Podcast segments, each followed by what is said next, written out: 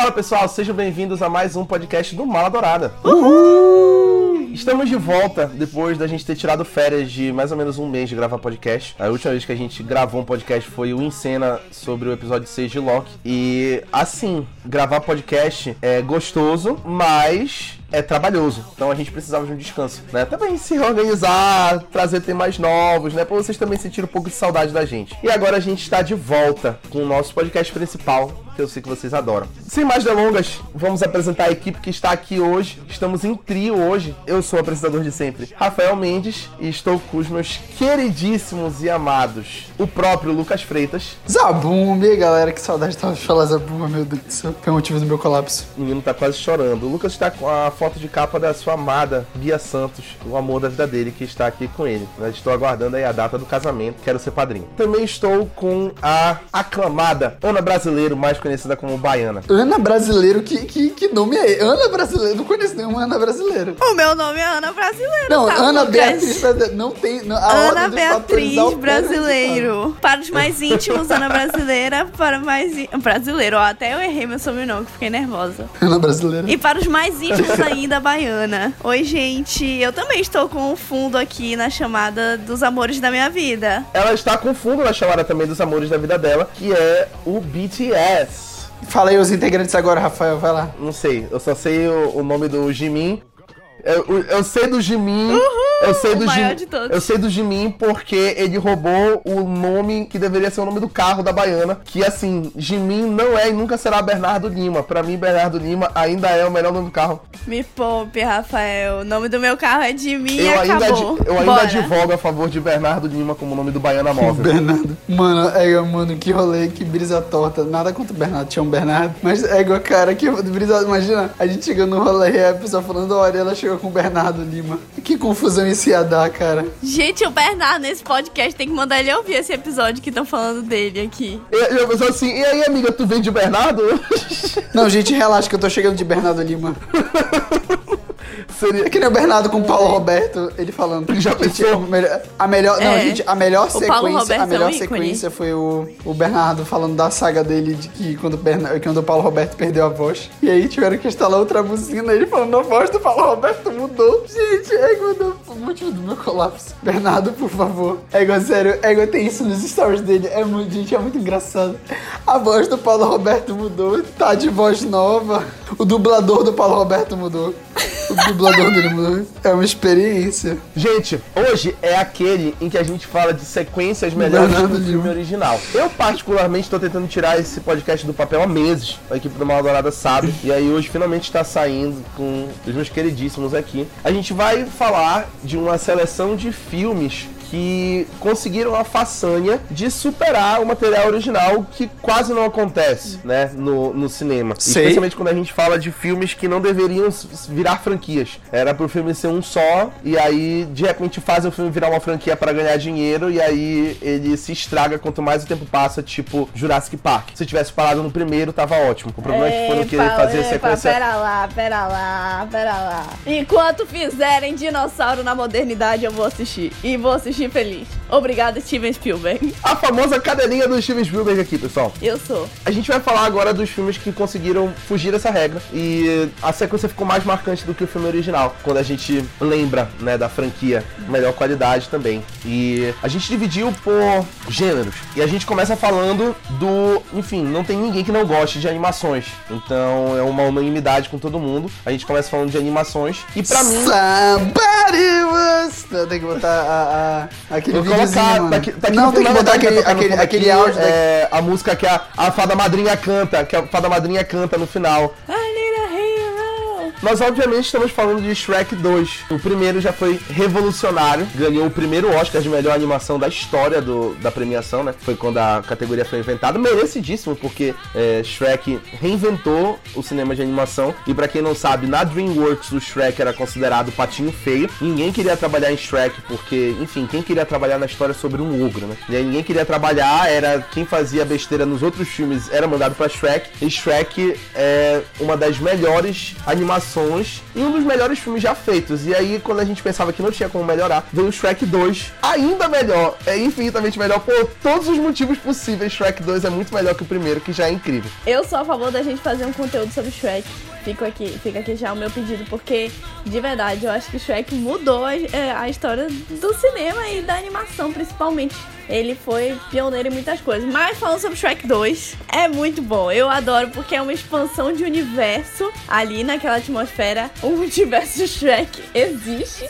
E tipo assim, no primeiro eles estão ali só dentro da, da história dele da Fiona. E no segundo conseguem já trazer outros personagens e fazer sentido, né? Porque esse é o grande ponto da sequência, né? É que a galera quer fazer por dinheiro, ah, deu certo, vamos fazer. E aí quando chega a segunda é uma merda. E Shrek conseguiu manter e até aumentar o nível de qualidade. Eu acho muito legal essa sequência de Shrek, porque ela realmente, como a Baiana trouxe, tipo, tu pega, sei lá, o filme Shrek 1. Shrek 1 foi, eu fui ver aqui o ano que Shrek 1 foi lançado. Shrek 1 foi lançado em 2001, quando basicamente isso aqui tudo era mato, obviamente, né? Então, eu acho que Shrek 1, apesar de ser muito bom, é, Shrek 2 conseguiu melhorar e, tipo, trouxe todo esse sucesso mesmo, como o Rafa falou. Ele deixou de ser um patinho feio e, tipo assim, se tornou um grande carro-chefe da DreamWorks. Tanto que eu acho que a DreamWorks teve seus anos de glória, glória mesmo. Tipo assim, acho que depois de Shrek terceiro, ela já começou a decair, sabe? E, tipo, o Shrek terceiro já não foi tão bom quanto o Shrek. Eu acho que é porque Shrek segundo, Shrek 2 foi tão bom, a história dele foi tão fechadinha que não tinha mais o que falar. Aí, tipo, per perde um pouco, sabe? Aí chegou os filhos, eu entendi lá o dilema depois dos filhos e tal, mas eu acho que a tônica de Shrek 2 de aceitação, é, volta aquela questão da Fiona ser uma princesa e o Shrek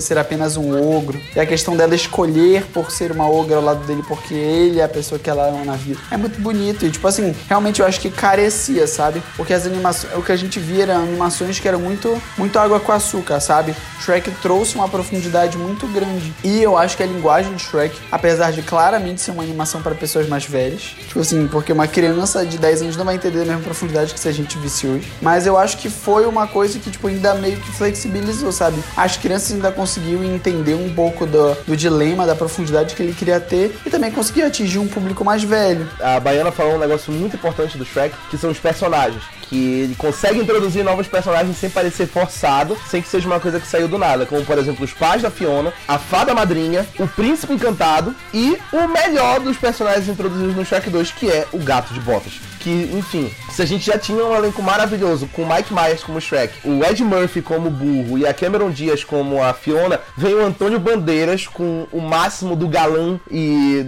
espanhol e dá aquela voz pro gato de botas, para aquele malandro, que é um malandro o gato de botas, né? E, enfim, aquela cena dele, dele lambendo a, a própria virilha quando a Fiona vira Shrek, aí ele, não, mas para você eu posso ser. É um negócio assim maravilhoso.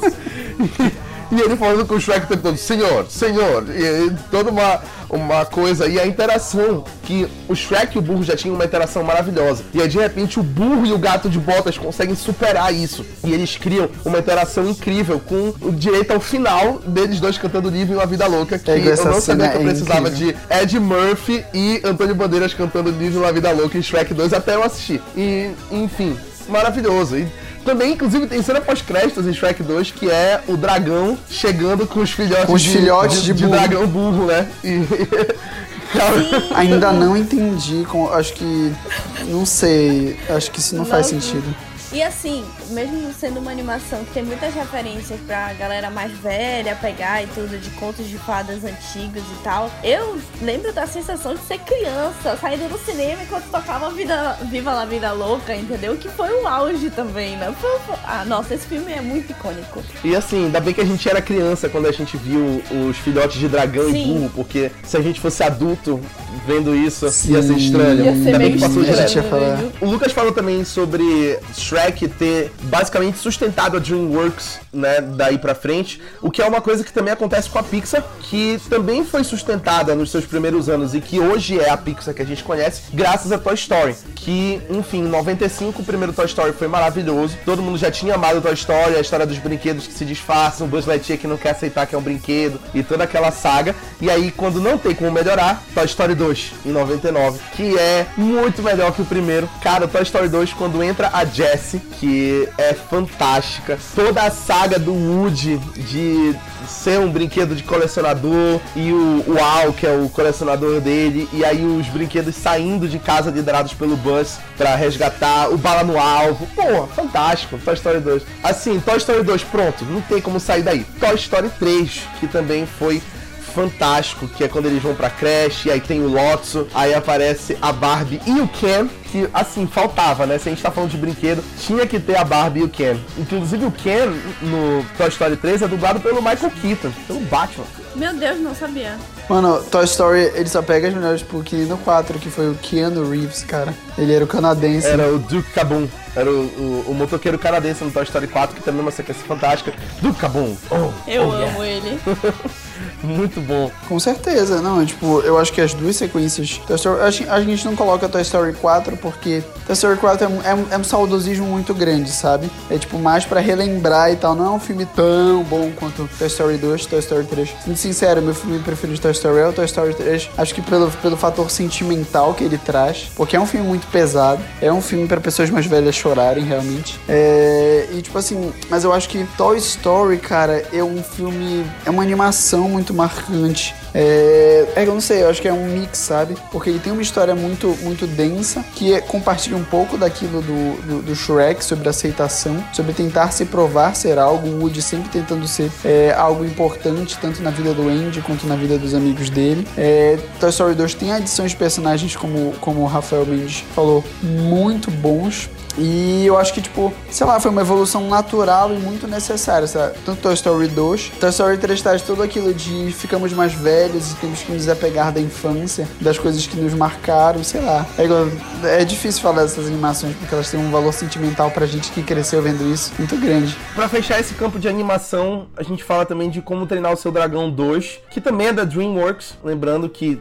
mostra o quanto a DreamWorks conseguiu se sustentar depois de Shrek, que ela conseguiu fazer outra franquia muito boa, além de Kung Fu Panda, que ela também fez, e Como Treinar o Seu Dragão, que eu acho particularmente o 2 melhor que o primeiro. E assim, eu acho que o primeiro ele é muito bom, mas o 2 ele expande muito bem o universo e mostra o covil dos dragões, né? Mostra a mãe do soluço que ela tá criando os dragões e protegendo os dragões e tem a- um momento muito triste que é a morte do, do estoico, que é o pai do soluço, que, nossa, me, me deixou bolado. Eu fiquei triste também nesse momento. E eu acho o 2 também consegue evoluir o primeiro muito melhor. É a, mãe- é a própria Daenerys, como o Lucas falou aqui no chat, vocês não conseguiram ouvir, ela é a mãe dos dragões, a, a, a mãe do, do soluço, né? Referência, quem entendeu essa referência eu peguei. Agora passando pra filmes de super-heróis, isso aqui a gente entende bem. Vamos começar com o que eu considero uma das melhores sequências em filmes de super-heróis já feitas, que é o Homem-Aranha 2 de Sam Raimi, que pra quem não lembra, a trilogia do Sam Raimi é a trilogia do nosso querido Tobey Maguire, que é, não é o melhor Homem-Aranha do cinema, a gente já debateu isso no 30 minutos de soco. Não é mesmo. Só o Matheus Salada acha isso. Que bom que ele não Mas está aqui hoje pra ele- reclamar. Que bom que ele não tá aqui hoje pra reclamar. Calma, ei, ei, peraí, eu, não tá, eu tava nesse dia, eu não lembro. Tava, tava. Tava. Ele defendeu, eu, eu parti pra agressão com ele, né, quando ele falou que... Sim, Ah, tá. sim. Porque não é, gente. entendeu? Realmente não é. Se tu não tivesse no podcast sobre Homem-Aranha, seria estranho. A gente, a gente sabe que o Tobey Maguire tem o seu valor, especialmente por ele ter sido o primeiro Homem-Aranha do cinema que a gente conhece, né, de filmes super-heróis, né, sem considerar aqueles trash que foram feitos no século XX. O Homem-Aranha 1 já foi fantástico, porque trouxe aquela atmosfera que parece um filme de terror, que é a especialidade do Sam Raimi, e, enfim, o William Dafoe como Duende Verde é espetacular, né, ele é simplesmente o único Duende Verde possível, que é o único Norman Osborn que a gente consegue pensar, e que, se Deus quiser, estará em No Way Home em dezembro. Mas o Homem-Aranha 2 consegue ir além. E, enfim, Homem-Aranha 2 é melhor em todos os sentidos, incluindo no seu vilão, que é o líder do Sexteto Sinistro, o Dr. Octopus, interpretado magistralmente pelo Alfred Molina nesse filme. E a gente tem memes muito bons desse filme, inclusive, que é uma coisa também muito boa. Quando o filme é bom, é inevitável fazer meme dele. Tipo os memes do Homem-Aranha quando ele não quer mais ser Homem-Aranha, né? Que aí ele tá tocando Raindrops que falling on my head. A polícia passando e aí ele só com o hot dog dele. Que é- é- eu vi um meme um dia desses, os Eternos, que os Eternos vendo o Thanos invadir a Terra. Aí a polícia passando, aí, comendo hot dog e vai embora. O James Franco, né, o Harry Osborn, prêmio Nobel, Otto, prêmio Nobel. Nossa, Gente, então no caso, é porque assim, eu não saco muito sobre a, a trilogia do Tobey Maguire, vocês sabem disso. É, então o segundo é o com aquele vilão que é o Octopus. Gente, pra mim, esse é o clássico Homem-Aranha. Eu nem lembro o- qual é o primeiro. Hum, tipo assim, lembro do Duende Verde, mas. Não é o, o- o- esse não é esse é também o da, o da cena do trem que ele segura o. o- Sim! É, esse aí, ó. A cena do trem é a cena mais clássica do É. Homem-Aranha, cara. Ele eternizou esse Homem-Aranha. Sim. Todos, não, todos os Homem-Aranhas têm. todos os Homem-Aranhas têm uma, uma recriação no mínimo. Por exemplo, no Homem-Aranha no Aranha Verso aparece o Homem-Aranha fazendo a cena do trem. O Homem-Aranha longe de casa tem a cena do, do- da balsa, que é similar. Então, essa cena também foi incrível. Não, também tem a cena do lá no, no espetacular Homem, o espetacular Homem-Aranha, né? Dos Amazing Spider-Man. Que ele vai tentar pegar a Gwen, mas só que não dá muito certo. Trups. Era uma tirada cômica, não deu certo. Ai, meu Deus. guys. Não lembra. A morte da Gwen Stacy é a melhor coisa dessa franquia do Andrew Garfield. Gente, relaxa que ela vai, ela vai voltar. Relaxa, pra, pra ódio. Pra ódio do Rafael Mendes, ela vai voltar, relaxa. Agora, abrindo um parêntese muito grande, vai ser 30 segundos. Se ela voltar, como é, em que momento? Porque a gente tem que fazer um momento dela voltar entre o Homem-Aranha, entre o espetacular Homem-Aranha 1 e o espetacular Homem-Aranha 2. O multiverso tudo é possível, né? A gente vai ter que esperar pra ver essa doidice. Mas sim, Homem-Aranha 2, acho que é, a Baiana, inclusive, ela falou muito melhor aí que ela considera esse como o clássico Homem-Aranha o primeiro, que ela nem lembrava que tinha um antes, né? Pra vocês verem como é o, o nível do, do Homem-Aranha. Que inclusive tem a sequência no começo, que é ele tentando entregar a pizza e ele não recebe pela pizza. E, pô, o, ele no teatro, né? Que ele tenta ir ver a Gwen. Nossa, um filme fantástico da cabeça aos pés. Falando do novo Homem-Aranha, que é o nosso favorito, Tom Holland, na minha opinião, aqui a gente vai entrar em debate. Na minha opinião, o Longe de Casa é melhor que o De Volta ao Lar. Mas é verdade. Eu não concordo. Mas É isso que eu queria. Cara, eu acho que Homecoming, ele é necessário, porque ele tem que construir todo, todo o aparato. Mas o Longe de Casa é mais um filme de Homem-Aranha. Porque o, o- o Longe de Casa é ele em ação. Tu vai pegar o primeiro, o, o primeiro é tipo ele entendendo quem ele é, entendendo que, tipo, ele é o, o, o Homem-Aranha, o Homem-Aranha que ajuda a galera do amigo da vizinhança, mas, tipo, ele também entendendo que ele é mais do que isso. Eu acho que no 2 ele entende que ele é mais do que isso. Porque ele passa, no primeiro ele passa por esse, essa crise de identidade, tanto que ele, só- ele entende isso e rejeita ser um vingador no final, porque ele acha que é um teste. E aí no 2 ele já entendeu o papel dele, porque ele já viveu tudo lá de ultimato, já morreu, já voltou. E aí ele luta com um vilão que acaba com a vida dele, que é o mistério. Dele rejeitando aí o Tony, tipo, manda todo mundo embora, manda todo mundo embora. It was a test, right? Mano.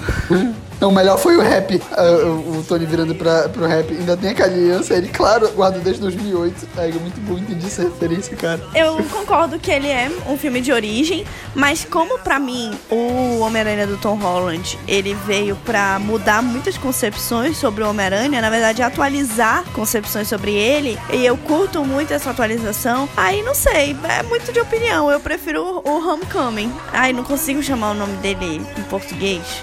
De volta, de volta ao lar. Eu odeio esse nome, meu Deus do céu. Eu odeio todas as traduções do- dos filmes do Homem-Aranha novo. Mas enfim, é isto. Eu prefiro o primeiro. Ainda falando de- dentro do, do Marvel Studios, Capitão América e o Soldado Invernal, a gente pode concordar também que é uma sequência incrível, né? E assim, eu adoro Guerra Civil. Guerra Civil é um filme fantástico, né? É uma sequência fantástica. Mas o Soldado Invernal, Meu Deus, que filme! Melhor filme do. Gente, não tem. Melhor filme do É uma aula de política, porque o primeiro Capitão América é aquele filme do governo americano, babação de ovo do, do herói americano, do governo, pipipopopó, não sei o quê. Ai, é, o soldado, pipipopopó, filme de guerra, coisa chata. O segundo filme é um espetacular, tu esquece que é um filme de super-herói. Tu só lembra que é um filme de super-herói porque tem um Capitão América É um lá, filme escuro, mano. A paleta de cores dele é muito escura. Tipo, é um filme escuro, sabe? Ah, é muito bom, É cara. um thriller político, o, o Soldado Invernal. E é muito bom o trabalho. É um filme de espionagem também. Filme, filme de espionagem. Foi um filme muito tenso também, porque tu fica ali naquela investigação e aí tu consegue encaixar o Capitão América e a Viúva Negra muito bem juntos, que se tornam eventualmente, assim, uma das duplas favoritas, né, do, do MCU. Eles dois, a amizade que eles constroem, que começa aí no, no, no Soldado Invernal de fato, né? Nos Vingadores eles se conheciam, mas aí que começa mesmo a florescer. E, enfim, tem a apresentação do Falcão, que hoje é o Capitão América. A gente não pode esquecer disso, né? É onde tudo começa. O Buck de volta, é a, a queda da Shield, que é pô, maravilhosa, todo aquele debate. E aí a gente vê assim um Capitão América que ele sai do soldado americano para ser um soldado de fato e ele mostra pelo que ele luta, né? Que vai além da própria organização, né? Então se ele precisar derrubar a Shield, ele vai derrubar e ele não tá nem aí, né? Que era tipo assim o Nick Fury, não, a gente não vai derrubar a Shield, ele não vai derrubar a Shield sim, foda-se. Eu achei muito, isso foi muito bom. Eu tava, eu tava lendo esses dias um, um, tipo uma reportagem, uma matéria, um artigo falando sobre isso, analisando os filmes do Capitão América, e eu acho que é no segundo filme do Capitão América que ele verdadeiramente vira o nômade, cara. Porque é a passagem dele, tipo, ele não luta mais por bandeiras, sabe? Tipo, ele carrega ainda o escudo até a Guerra Civil, mas, tipo, ele vira. A, a gente fala que, tipo, o ponto de. ponto motriz dele se tornar o nômade é, tipo, nesse filme, porque ele entende que, tipo, ele não quer mais carregar a, as listras e estrelas, porque, tipo, não, não, não compartilha do ideal, sabe? Eu acho um filme. É, é um filme perfeito. Pra mim, sem, sem brincadeira, é o melhor filme do MCU. Pô, eu sei que tem Guerra Infinita que chega pau a pau. E todo mundo sabe que Guerra Infinita é melhor do que Ultimato. Ultimato é muito bom, mas Guerra Infinita é muito mais bem construído que Ultimato. Ultimato, tipo assim, é, uma, é um banho, é um derramamento, é uma, é uma cachoeira de fanservice. É muito bom. Me fala, verdade, tipo, tirando as fanservices, tipo, claros, assim. Vocês não ficaram, tipo, muito mais. Meu Tô Deus, o que tá nervosa, acontecendo? Lucas, para de falar, por favor. Eu não vou entrar nesse mérito, mas eu vou fazer uma, uma comparação aqui. Eu entendi o teu ponto. Tipo assim, eu concordo que Capitão América Soldado Invernal é o melhor filme do MCU no- na questão de, tipo, qualidade de filme. Mas aí não é meu favorito, por exemplo. Meu favorito é Guardiões da Galáxia por questões sentimentais, entendeu? Porque eu amo muito esse filme e tal. Mas eu consigo reconhecer, então eu acho que é isso que rola também um pouco com o Ultimato. Tipo, nossa, é impossível a gente co- conseguir falar que algo é melhor Não, que Ultimato. porque Ultimato, fica, tipo, Ultimato, cara, tipo, é o filme que eu sou, é o filme pra, eu- sabe? Tipo, minha, Sim. eu fui uma criança naquele cinema, sabe? Mas, tipo, entendeu? É, é ótimo. Eu entendo. E concordo com vocês nos pontos de Soldado Invernal. Meu Deus, é um filme. Entrega tudo. Entrega tudo que a gente precisava naquele momento. É, e ainda tem gente que usa o Capitão América como símbolo da direita, né? O cara não entende realmente o, o, o que é, o, o que o Capitão América virou, né? Enfim, mas tudo bem. É o famoso adolescente ancap. Sim, Falando ainda sim. de Marvel Studios, assim, aqui, eu até falei com a Baiana antes da gente começar a gravar, né? Não tinha muito, muita dificuldade, assim, pra superar. É, não tinha concorrência aqui, né? Não tem concorrência, não tem concorrência. É, assim, assim. Se ele fizesse um filme mais ou menos, já seria muito melhor. Thor Ragnarok, além dele não ter concorrência, ele ainda abriu muita vantagem.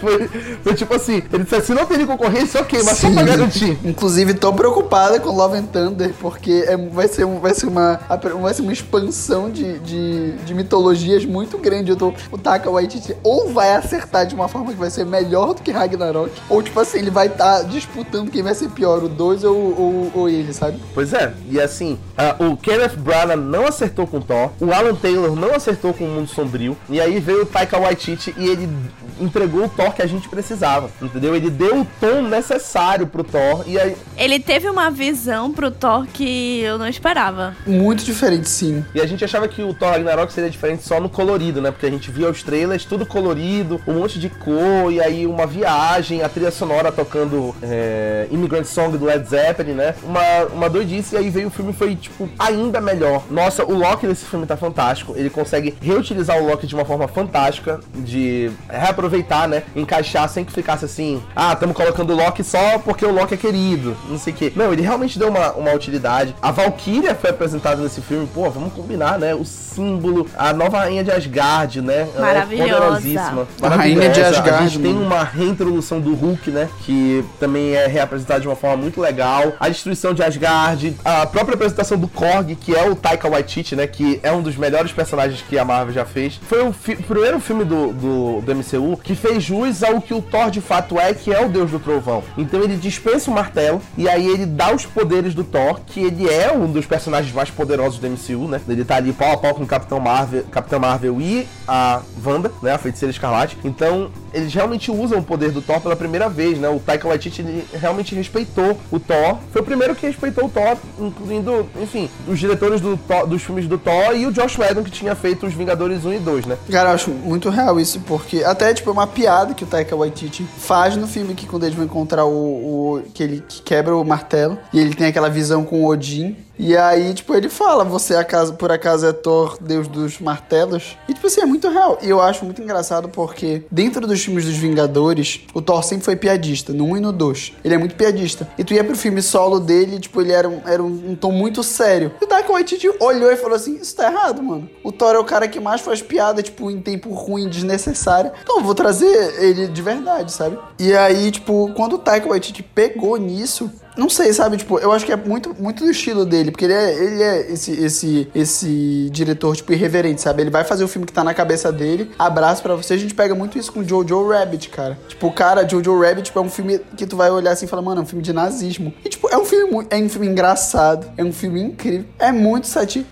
Tipo assim, e ele, e ele não tá nem aí, tipo, ele vai atuar no filme dele, tipo, se for preciso fazer um papel besta ou, tipo, difícil, ele vai fazer. Mano, ele fez o Hitler, saca? Jojo Rabbit, ele foi o Hitler, mano. Agora, tipo, ele pegou criou o Korg. E, tipo assim, eu acho muito legal. E assim, é uma coisa muito legal porque o Chris Hemsworth sempre teve uma veia cômica, desde antes dos trabalhos no MCU. E de, no meio também, a gente vê, por exemplo, quando ele fez o Caça-Fantasmas com as mulheres, né? Kristen Wiig, Melissa McCarthy, que ele aparece no filme. Ele tem uma veia muito engraçada e nunca foi aproveitada de fato. E começou a ser aproveitado Até no mesmo. que ele fez, cara, Men in Black, ele é, tipo, muito bom. Ele foi aproveitado de fato na mão do Taika Waititi, né? Enfim, maravilhoso. Batman Cavaleiro das Trevas. Nossa, esse filme é incrível. Sem discussão. Melhor que o Batman Begins. Inclusive, eu acho melhor até que o Batman Cavaleiro das Trevas ressurge, né? Aí a gente vai brigar. Ele é o melhor dos três filmes do, do Christopher Nolan sobre o Batman. Ele é o melhor. Eu, eu não consigo ver o Ressurge sendo melhor do que o Cavaleiro das Trevas. O Cavaleiro das Trevas, ele é melhor que o Batman Begins tranquilamente. Não, sim, mas ao mesmo tempo fica aquele. Sei lá, ele não ganha por muito, sabe? Tipo assim, eu, porque o, sei lá, o Dark Knight. Ai, sei lá, o último filme é muito bom, cara. Cara, ele ganha por muito por causa do Coringa. Sim, não, Coringa, tirando ele- ele- isso, enfim. ok, Mas sei lá, cara, não sei. Eu, eu- é porque o Batman 3 é, tem um espaço muito grande no meu coração. Não sei. Eu gosto muito também do Aaron Eckhart como Duas Caras, ele também é muito Sim. bacana. E, enfim, eu acho muito bacana o Cavaleiro das Trevas. Eu, assim, eu, eu sempre falo desse filme, é meu filme favorito, então eu não tenho, assim, nem argumentos, mas. E Batman vs Superman? Aqueles, tá ligado? Tô brincando, obviamente. Mas eu acho, mas cara, eu acho que Cavaleiro das Trevas ganha, é sempre foi pelo que tu falou, tipo, simplesmente por causa que a gente tem uma das melhores atuações já existentes. Que, tipo, o Heath Ledger pegou assim. E eu acho que é bem aquela pegada do que a gente comentou sobre o Homem-Aranha do Tobey Maguire. Ninguém lembra de Batman Begins quando pensa naquele Batman. Vai pensar justamente nas cenas do o Batman Cavaleiro das Trevas. Foi bem Com mais certeza. icônico. Perfeitamente colocado, Baiana. Eu acho que eu não poderia escrever melhor. Você comprou sua participação no podcast de hoje. Obrigado. Comprou com, essa- com esse comentário. Aqui a gente também. Vou fazer uma missão rosa aqui. O Lucas e a Baiana ainda não viram, mas assim. O Esquadrão Suicida do James Gunn também consegue superar, mas não tinha muito o que disputar, né? Igual ao Thor. Né? Esquadrão Suicida 1. ele- Se não superasse, aí tava foda. Eu vou contar uma experiência para os meninos sabem disso. Esquadrão Suicida foi o pior filme de herói que eu já vi. Porque, tipo, eu lembro quando a gente tava. tá- que eu ia ver com os meus amigos. Não tinha nem entrado no Mal Dourado, isso faz muito tempo. O Eldorado nem existia. Nem Eldorado existia, nem existia. E aí eu fa- a gente tava na expectativa quando esse filme. Caramba, olha esse elenco. Margot Robbie. Cara, não é tipo assim, isso não tem como dar errado. Sabe? Tipo, Amanda Waller dominando assim. Tocou Queen no trailer. Não tem como dar errado. Cara, eu já- já- a, gente, a gente se olhou no cinema no começo do filme, que quando foi apresentando cada, cada um do- dos integrantes, a gente, a gente falou assim, cara, isso tá errado de uma forma. Calma que parece malhação. Cara, Parece tava Malhação. colorido de uma forma absurdamente excessiva. E tipo assim, fazer, tipo, eram umas cenas cortadas sem nexo com a outra. E tipo, a gente falou, gente, o que a gente foi? E foi tipo, é, é, é triste assistir por, sei lá, quase duas horas. Eles tentam pegar e colocar o Coringa do Jared Leto, que não funciona. Gente, não funciona. Colocar. Ai, não, gente, sério, esse filme, esse filme não existe. Eu não acho que ele é, ele é o pior que eu já vi, não, sabia? De super-herói. Cara, tem mulher gato. E olha que eu, quando eu era criança, Ah, eu mas isso curtia aí- mulher isso eu gato. nem considero mas vocês já viram o, o Hulk que vai pro Rio de Janeiro? Eu odeio esse filme. O, in- o Ah, incrível não, e Hulk. Hulk 2 é Gente, bom. é Hulk 2 ruim. é bom, gente. Do Edward Norton. Eu acho esse filme Enfim, não Ah, é mas é pauta. Ah, mas mas assim, eu não é pior do que. Esquadrão Suicida, Um, um dia a gente. gente faz podcast sobre filmes horríveis. A gente tem, é, tem um super-heróis. abominável, tem um abominável, é razoável, gente. É, Ai, gente, é um razoável. vilão Não, a gente não é pior tem do que briga boa Esquadrão final, é Suicida. igual. Não tem como ser pior, desculpa. Não tem como ser pior do que Esquadrão Suicida, gente. Mulher, mulher gato, mulher gato. Electra, Ai, Electra, nossa. Não, Electra foi um. Electra. Até o Demolidor do Ben Affleck eu engulo, porque eu gosto do Ben Affleck. Gente, Electra existiu. Bora, segue a bola. Pra encerrar esse- essa pauta de filmes de super-heróis, porque aparentemente quando a gente começa a falar de filmes de super-herói a gente desi- É. desembesta, é, a gente vai falar sobre as sequências do X-Men. A gente ama X-Men, né? Apesar dos seus problemas que a Fox teve né, na produção de X-Men nos 20 anos que ficou na mão dela, X-Men marcou porque, enfim, foi o, o começo dos filmes super-herói da nossa era, né? Começou tudo com X-Men em 2000. E aí, se o X-Men 1 já tinha sido muito bom, X-Men 2 foi muito melhor. Foi muito melhor X-Men 2. E assim, apareceu, a primeira aparição do William Stryker, que é o Brian Cox, fantástico. E aí a gente vê também a primeira aparição do Colosso, bem singela. O Bob, que é o Homem de Gelo, aparece pela primeira vez também. O Pyro aparece pela primeira vez. É um Bob, eu fico lembrando. Eu até hoje não entendo porque como o Bob pode ser um mutante nível ômega. Tem a morte da Jean Grey, né? Que dá o pontapé pra Fênix. Que, enfim, no X-Men o confronto final já não foi tão bom assim, né? Mas a gente tava num debate aqui antes de começar o podcast eu e a Baiana. E aí a gente resolveu incluir um filme aqui do X-Men. Dois filmes, na verdade, do X-Men, que foi um meu e um dela. Que são frequências e sequências ao mesmo tempo. Mas, assim, apesar de serem se passarem antes dos X-Men originais, eles são continuação e vieram depois, né? O primeiro é a escolha da Baiana, que é o X-Men Primeira Classe. É muito bom e é o preferido da Baiana. Muito bom. Pois é, porque assim, pra falar a verdade, como X-Men é uma grande cagada, a gente vai, né, aí eu já desembestei aqui, entendeu? Não existe linha temporal, bode furo de roteiro, então assim... Linha temporal. Não, linha temporal não existe. Exatamente. Pra mim, a primeira trilogia, na minha mente, assim, é tudo meio que a mesma coisa. Não consigo ver esse destaque pra X-Men 2. É um borrão, entendeu? Então, por isso que eu trouxe o X-Men Primeira Classe, que pra mim é o que se destaca de todas as produções do X-Men até agora. Eu acho que é o que eu mais gosto, assim, que, eu, que a qualidade mesmo fica acima e que eu vejo também de ser popular também, né? É, Eu acho que, tipo, trouxe, trouxe a adição, essa repaginação. X-Men 3 trouxe uma franquia, querendo ou não, falida. Porque naquele momento a gente falou assim, mano, X-Men morreu. Não tem, não tem como trazer de volta. Porque, enfim, diversas coisas. Eles mataram o professor Xavier. Mataram. Não, Magneto não, sobre. Mataram a Jean Grey de novo. Aí, não, um monte de coisa. Aí, aí criaram uma cura de mutante que, tipo, é um menino mutante que nasceu com um gene que pode acabar com os mutantes. Ou seja, por a, a partir tava daí. negócio- disso? Aí Eu eles fiquei um tiveram. Não, pouco- mas é, é, é pra falar que, graças a Deus, veio o, o X-Men Primeira Classe. Que, tipo assim, trouxe esse contexto de Segunda Guerra. Trouxe, tipo, toda a história do Magneto, toda a história, tudo. Trouxe James McAvoy e Michael Fassbender. Nicholas Holt, Jennifer Lawrence. Trouxe todo mundo, explicou muita coisa que a gente não sabia. É, trouxe, trouxe Hugh Jackman. Quem não lembra daquele deles mandando o professor, o professor Xavier e o Magneto se ferrarem num bar? É cara do logo. Então, tipo, é muito legal. E eu acho que, sei lá, cara, eu, essa, eu prefiro essa, a, a- nova trilogia. Não, a nova trilogia não, porque o último filme agora. Mas é, os últimos dois filmes, isso não existe, não existem. Até o Dias de Futuro Esquecido funciona bem, que é o meu favorito do X-Men, né? Que é quando eles conseguem juntar todo esse elenco do Primeira Classe, é maravilhoso, com o Hugh Jackman, que, enfim, é o melhor ator do, da franquia X-Men. E o Patrick Stewart, o Ian McKellen. E uma coisa muito legal que eu gosto desse filme também é que a primeira aparição no Mercúrio, né, do Evan Peters, que tem aquela cena maravilhosa, o som de Time na Bottle. E assim, uma coisa muito legal do, do Dias de Futuro Esquecido que eu gosto é que a Lince Negra, né, ela ganha importância Ela não vai mais só atravessar a parede. é, a Lince Negra é só atravessar a parede no, no X-Men confronto final. E aí, no Dia de Futuro Esquecido, ela, ela mostra a extensão do poder dela, que é aquela projeção de consciência, né? Eu acho do caralho. Enfim, sou muito fã do Elliot Page, da, de como ele atuou como a, a, a Lince Negra. A Lince Negra era uma. É.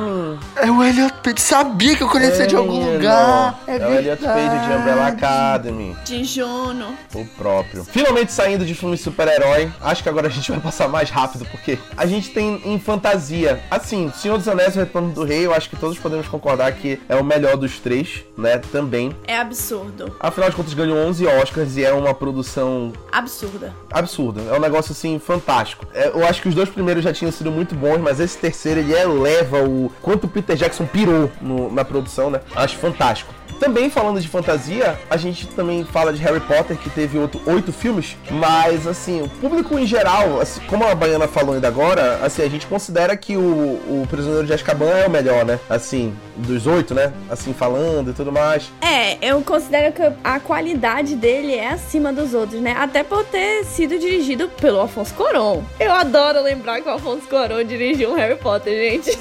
Quando eu posso mencionar isso, eu menciono. E ganhou dois Oscars de melhor direção depois que ele dirigiu Harry Potter. Simplesmente. Exatamente.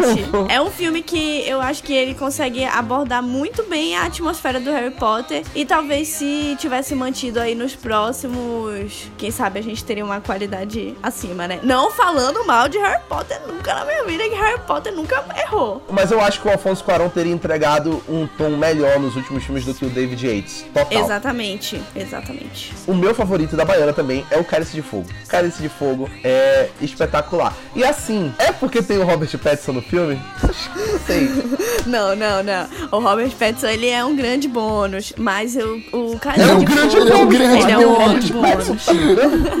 Mas o Cálice de Fogo eu acho que é o queridinho do público também. Pouquíssimas pessoas que eu conheço não acham que o Cálice de Fogo tá acima dos outros. Assim, eu acho que é porque a trama sai daquela dia a dia de escola, tem o torneio tribruxo e tal. É muito massa. Eu acho fantástico toda a dinâmica, aparecendo o Voldemort, o Ralph Fiennes surpreendendo com o Voldemort aparecendo no final. Eu acho muito bacana. Ah, assim, um outro detalhe que do Cálice de Fogo que eu gosto muito, David Tennant aparece com o Bartol Crouch Jr. A gente não David pode Tennant, esquecer é do. David Tennant, o, o É o Doctor Who, né? o Doctor Who, entendeu? O próprio Doctor, o décimo doutor, pô, brincadeira, né? O Lucas tava parecendo meio indignado ali com a nossa opinião, mas aí. Não é porque, gente, eu não, eu- não é meu favorito, mas é, acontece, gente, é verdade, eu concordo com vocês. Qual é teu favorito? Quero saber agora. Prisioneiro de Azkaban. Ah, tá. É, Cada um tem a opinião merda que merece. É brincadeira. Ah, não, não, gente. É, eu sei lá, é, é porque tipo, foi o filme que mais marcou da Harry que- Potter. É, o Espectro Patrono. Na hora que ele lança o Espectro É massa, Patrono, massa. o Sirius Black, entendeu? Gente, eu amo, cara. Sirius Black é melhor. Sirius Black é o meu. Tá aqui, tipo, o Sirius Black é o meu personagem favorito do Harry Potter, cara. Tipo, não tem como. É um personagem foda mesmo. Em drama, vamos ter outro debate aqui, porque, assim, falando de Poderoso Chefão, que é o que a gente colocou aqui de drama, eu acho que o 2 é melhor que o primeiro. A Baiana discorda de mim. Discordo também veementemente, mas. eu sou cadelinha do primeiro. Eu entendo a necessidade do segundo? Sim. Mas é melhor? Não, não é melhor. Lego eu acho muito melhor. Eu acho que a. a- Tu acha que é muito, bom. tu acha muito Eu- melhor? Não, não acho. Tá bom, muito melhor é exagero. Eu acho melhor. Ah, tá. Porque eu acho que ele, eu acho que ele palavras. estabelece muito mais o Michael como chefe da máfia. Tipo assim, o Michael ele, ele já se estabiliza no final do primeiro, quando ele vai buscar todo mundo depois da morte do, do Vitor Corleone. Mas no segundo ele estabelece o Michael de fato como chefe da máfia que ninguém deveria desafiar, entendeu? Então fica ali estabelecido. Então, ao mesmo tempo, ele conta a história do Vitor também no, no passado, né? Que é o Robert De Niro, né? Aparece o background dele. Pô, acho, acho fantástico. Sim. Eu acho que assim, pra- na minha opinião, o segundo ele mantém a qualidade do primeiro. Mas aí eu não colocaria na lista aqui de sequências melhores que o original, entendeu? Eu acho que são dois filmes assim, pau a pau, mas eu ainda tenho um sentimentalismo maior ali pelo primeiro. Tudo bem, entendo a sua opinião. É, Mas eu sei, mas eu vejo, eu vejo o hype sendo grande pro segundo. Tipo, muita gente falando que o segundo é, É, melhor. É foda, é. o Alpatino. Alpatino, é Apesar de não concordar. Falando de filmes de aventura, a gente pode incluir Jogos Vorazes aqui nesse, nesse gênero. E assim, Jogos Vorazes em Chamas, que é o segundo, muito melhor do que o primeiro. Meu Deus, eu, eu esqueço o resto da saga Jogos Vorazes. Em Chamas tá muito acima. Em Chamas é perfeito. Acho que nem o final de, de, Jogos Vorazes o pessoal fala que, tipo, o pessoal fica, meu Deus, assim, eu acho que Não, nem o final supera. caiu demais desde Em Chamas, né? Sim. Só que eu queria dizer também que eu vejo valor em Jogos Vorazes no primeiro. Eu acho acho que ele estabeleceu uma atmosfera que foi massa, assim, tipo, é- ele é diferenciado do resto da saga. Eu acho que isso acontece muito, inclusive. Tipo o que rolou com o Crepúsculo, que eu e o Rafael estava conversando mais cedo. Calma, primeiro muito Crepúsculo- cuidado com o que vocês vão falar, porque eu li todos os livros de Crepúsculo, eu vi todos. Muito cuidado. Não, então o que, que você acha? Você não acha que, tipo assim, o primeiro Crepúsculo, ele tava fazendo uma atmosfera mais, tipo, dark e tal, tipo, com toda aquela fotografia, tudo mais, entendeu? Eu gosto mais do que o que eles foram fazendo depois.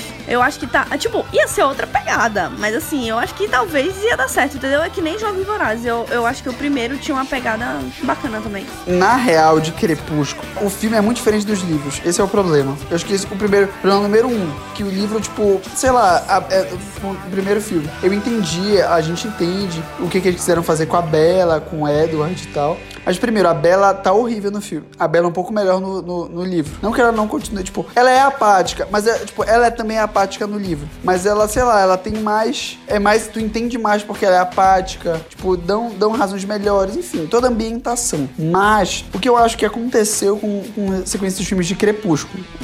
Eles perceberam o quanto o Crepúsculo ficou popular por causa dos seus atores, enfim. E eles quiseram, tipo, fazer um filme pra ganhar dinheiro. E, tipo, eles conseguiram, entendeu? Não foi um filme, tipo, pra ser melhor. Foi um filme pra- claramente pra ganhar mais dinheiro. Filme após filme, eles faziam com que, tipo, o Crepúsculo ganhasse muito dinheiro. E foi isso, entendeu? Tipo, eles não se preocuparam muito em ser bom. Porque poderia ter melhorado muito.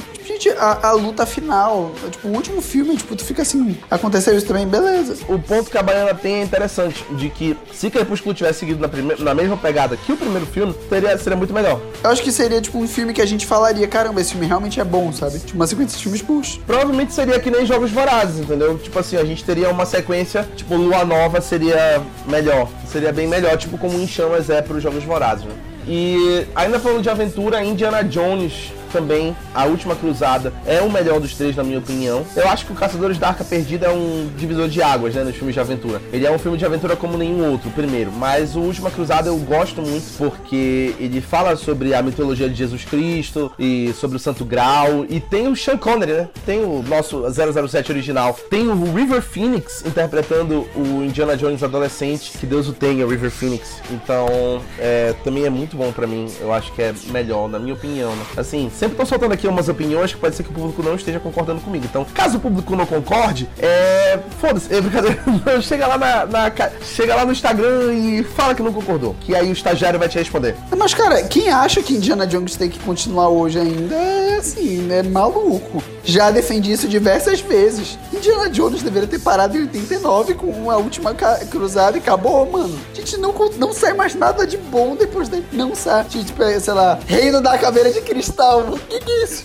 O que, que é? Cara, é absurdo. É absurdo. Sabe o que pra mim eles tentaram fazer no Reino da Caveira de Cristal? Eles pegaram a- a- o arco da equação antivida do apocalipse e colocaram na caveira. Porque, gente, é, é isso, mano. É tipo algo que vai te. Sei lá, mano. Ai, não, eu acho errado. Eu tenho boas esperanças com esse novo que Amigo, vai não vai agora, ser bom. Amigo. ele tem Matt Mikkelsen e Phoebe Waller-Bridge. A gente sabe que, infelizmente, tem filmes que tem elenco incrível e que são Esquadrão Suicida. Ah, Lucas, vai te pra porra. Falando de ficção científica, óbvio, não poderíamos deixar de falar de Star Wars, que pra mim, e eu acho que pra maioria dos fãs de Star Wars, o Império Contra-Ataca é muito melhor do que Uma Nova Esperança. Com toda certeza. É o melhor filme de Star Wars at all. Sim. Acho que é o melhor filme de Star Wars, cara. É o melhor filme de Star Wars, no geral, até hoje é o melhor filme de Star Wars. E assim, é, ainda falando de sequência, por exemplo, dentro de Star Wars, eu acho que Os Últimos Jedi é melhor do que o Despertar da Força. Eu gosto mais. Com toda certeza. É. É. A cara da Baiana foi um prazer que ela sentiu chegando nessa conclusão. Será que deve ter alguém que fala que, sei lá, o último filme que a gente não pode citar o nome, né? Porque ele virou que nem Voldemort. Aquele que não deve ser nomeado. Aquele que não deve ser nomeado porque ele não existe. Será que tem alguém, será que tem alguém que gosta desse filme? Eu queria muito conhecer, cara. Tem, tem. Tem o velho fã nerd de Star Wars que não gostou de Os Últimos Jedi, gosta de Ascensão Skywalker. Aham. Gente, não. É exatamente isso. Mas enfim, já ficou claro aqui o nosso ponto, né? Se a gente entra nessa pauta, só sai amanhã. É, só sai amanhã, vai ter que ter um episódio. O Exterminador do Futuro 2, dentro de ficção científica, também acho que é melhor do que o primeiro. Porque, pra mim, tem o retorno do, do Arnold Schwarzenegger como o T-800 agora do bem. Tem o Edward Furlong como o John Connor. E tem aquela cena clássica que ele fala Come with me if you wanna live. Né? Eu acho fantástico. Tem o Tamil, que é o aquele robô que ele é de metal líquido, que ele consegue passar pelas coisas e aí depois ele aparece se reconstruindo de volta. É, eu fiquei muito puto com esse bicho, porque puta que pariu, já não bastava o Schwarzenegger que era um, um robô fodão, aí de repente vem um exterminador que é metal líquido e aí como é que vai matar o porra? Não vai matar o porra, né? Simplesmente não vai morrer o porra. É isso aí. E chegando no nosso último gênero de hoje, que a gente sempre fala muito, toda vez essa merda, falando de ação, 007 contra Skyfall é uma continuação muito melhor do que os anteriores do Daniel Craig. Inclusive melhor do que o que veio depois, que é o Spectre. Apesar de ter Christopher Waltz, não foi tão bom quanto Skyfall, entendeu? Skyfall é bom da trilha sonora até o filme. Ganhou Oscar. é, A Adele ganhou, ganhou Oscar. Melhor trilha sonora ganhou Oscar de edição de som, eu acho. Mixagem de som, não lembro. Sim, cara, tipo assim, do Daniel Craig, é, Skyfall é o melhor filme dele. E eu acho que vai continuar sendo. Continua sendo também. E assim, tem o melhor vilão dele também, que é o, o Javier Bardem, o Raul Silva. Sim, sim. Mas o Javier só faz filme bom, mano. Tem o melhor vilão dele, que inclusive tem o que a gente falou no, no podcast sobre representatividade LGBT. Tem ali aquele momento em que a gente fica assim: James Bond é bissexual? Eu sou James Bond, né? Eu tenho um, um apreço, né? Não sei se tu lembra, Lucas, dessa cena, que é quando eles estão ali no galpão, que o, o James foi raptado pelo Raul Silva, e aí ele fala assim: já esteve com um homem antes, é a sua primeira vez com um homem passando a mão na perna do James Bond. E aí o James Bond fala: por que você acha que essa é a minha primeira vez? E aí eu fico meio assim. Ah, o melhor é a cara da Baiana. Baiana. Gay Panic. É a cara de quem, tipo, ainda não viu esse filme, mas o Rafael fala tanto dessa cena que eu fico doida pra assistir. O que você acha que essa é a primeira vez? Eu fico assim, gay panic. Foi nesse filme assim que eu comecei a perguntar: Am I James Bond? Assim, meio. Será que eu sou James Bond? pra quem entendeu o que é o James Bond ali é a referência. Mad Max Estrada da Fúria, eu acho que aqui não tem divergência, né? Gente, Sim. sinceramente, eu nunca nem assisti outro Mad Max além desse, tá? E não sinto a necessidade. Sério? Eu não vou assistir. e não vou assistir, entendeu? Eu não vou assistir. Fica por isso mesmo. Até hoje a gente tá esperando o novo filme do Mad Max, que nunca vai sair. Nossa, Que não vai ter, né? Vai ser, fala, vai ser a fala. frequência com a Anya Taylor Joy como a Furiosa, né? Ai, o George Miller, ele entregou tudo nesse filme e nunca mais entregou nada. Entregou mesmo. tudo e nunca mais entregou nada. E assim, é muito interessante porque o Max fica de lado, né? No próprio filme. Ele não é o protagonista do filme. Sim. Ele é meramente um coadjuvante no próprio filme que nem fala ele tem quase. Que quem é a protagonista é a Charlize Theron, que ela, Perfeita. ela merecia muito todas as indicações, a todas as premiações por essa atuação. Ela Sim. foi esnobada, Sim. ignorada. E pra mim não teve, em 2016, no Oscar 2016, não teve filme melhor do que Mad Max. Que assim, Spotlight é um filme muito bom, fala sobre a pedofilia em- na Igreja Católica, mas ainda assim não é um filme tão forte quanto Mad Max. É que o Mad Max é tudo. O George Miller merecia o Oscar de melhor direção ali. O Inharito não fez um trabalho tão bom em Regresso quanto ele fez em Birdman. Não Concordo. mesmo. E assim, cara, que ódio, sério. Mad Max foi muito esnobado naquele ano, muito. É verdade, eu concordo. É verdade. Velozes e Furiosos 5. A gente não pode deixar um podcast sem falar sobre família, né? Família é a coisa mais importante que a gente tem.